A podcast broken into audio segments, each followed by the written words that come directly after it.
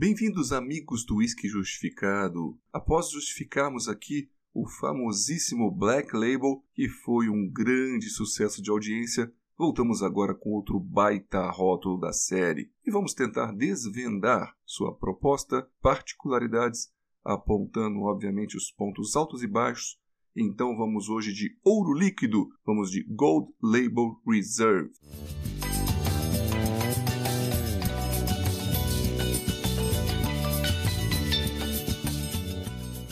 Lembramos neste momento que no passado existia uma garrafa de Gold com idade declarada de 18 anos, ou seja, era algo muito nobre, também demonstrando maior maturação e evolução daqueles aromas terciários, justamente para agradar aos paladares mais exigentes. Mas agora, a proposta da marca é um pouquinho diferente. É uma aposta em um whisky mais comemorativo, mais vivo, com aromas e sabores um pouco mais adocicados e frutados, algo bem mais alegre, e é chamado de Gold Reserve. Não tem uma idade. Oh, e quanto seria sua provável idade de maturação? A gente aposta aí em algo com cerca de 12 a 15 anos. Obviamente pensaram em misturar aqui uma quantidade de whiskies mais jovens, justamente aqueles que trazem um toque vibrante, doce, frutado, com algo mais maturado, que vai trazer essas notas de longa evolução. Obviamente foi tudo muito bem medido, pesado e preparado para se ter um equilíbrio e agradar ao maior número possível de pessoas. Vimos alguns reviews dele na internet.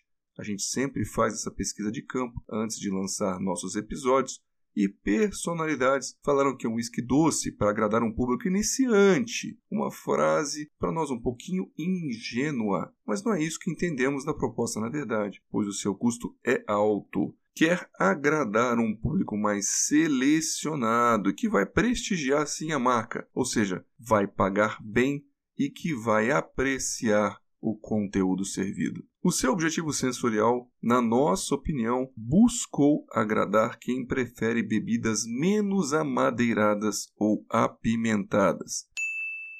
E a comparação que fica neste contexto seria entre ele e o Black Label que nós já comentamos. E desse confronto, chegamos a uma conclusão de que ele ganhou em qualidade, pois o 12 anos Black Label é mais condimentado, apimentado e picante, quase amargo, com um pouquinho menos de dulçor na boca. Mas nesse Gold Reserve já foram utilizados single malts mais raros, caros e evoluídos na sua composição, como por exemplo Kleinelish, que é bem mais adocicado e ele foi misturado também com uísque de grãos que puxou bastante para baunilha, resinados e canela, bem menos picante.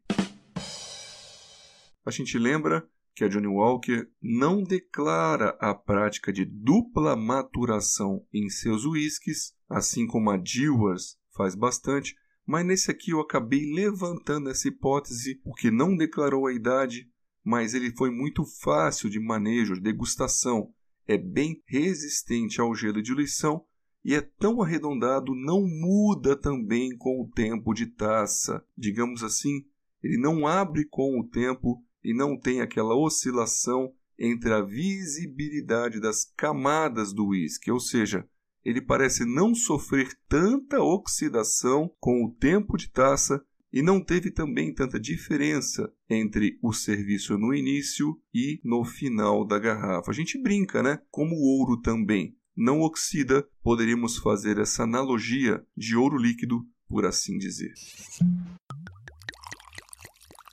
Vamos então para a degustação, o aspecto geral deste whisky aqui, na roda básica dos aromas, para aqueles que estão iniciando, seria de um whisky doce, açucarado, bem frutado, caramelado e maltoso e pouca picância. Para aqueles que já estão mais avançados, a gente vai para a degustação justificativa completa. A sua fase sensorial nasal tem uma percepção de um whisky bem adocicado, caramelado, mas também com frescor, um frutado de cascas de citros e limões. Tem algo mentolado, iodado medicinal que gela o nariz.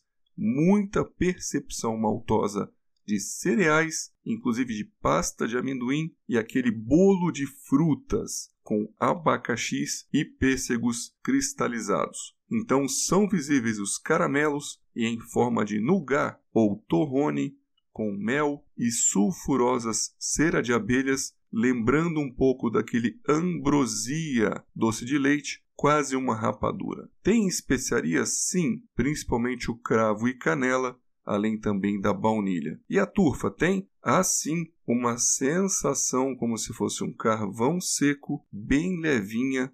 Fica difícil aqui, para paladares mais iniciantes, interpretar o que seria o álcool ou a nota medicinal iodada, pois esse aroma mineral gela um pouco o nariz e nos dá uma potencialização da percepção do álcool um pouco mais jovem ou seja, com um menor tempo de maturação. Slantia.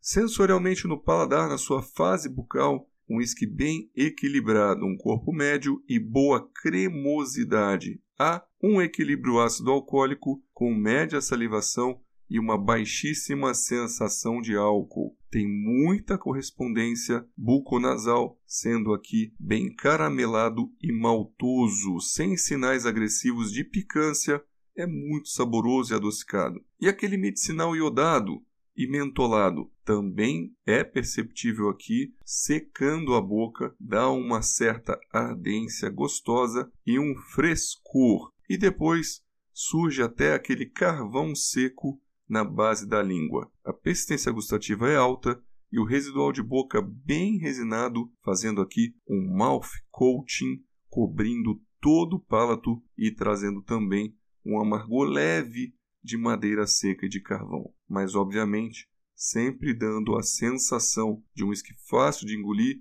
de deglutir, de beber.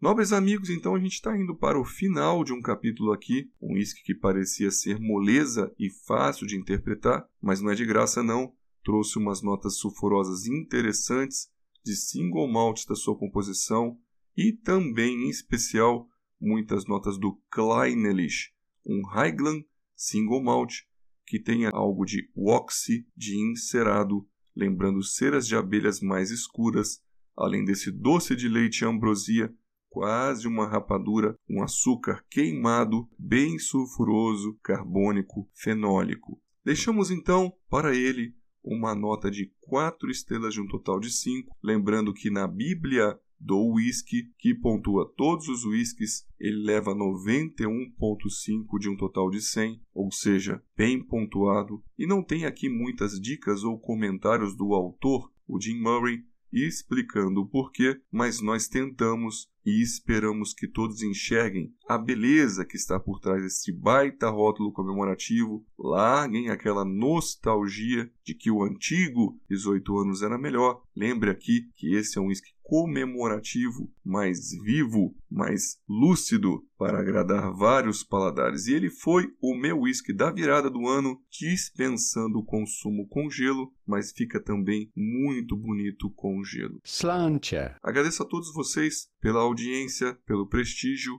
e vejo vocês nos próximos episódios do Whisky Justificado.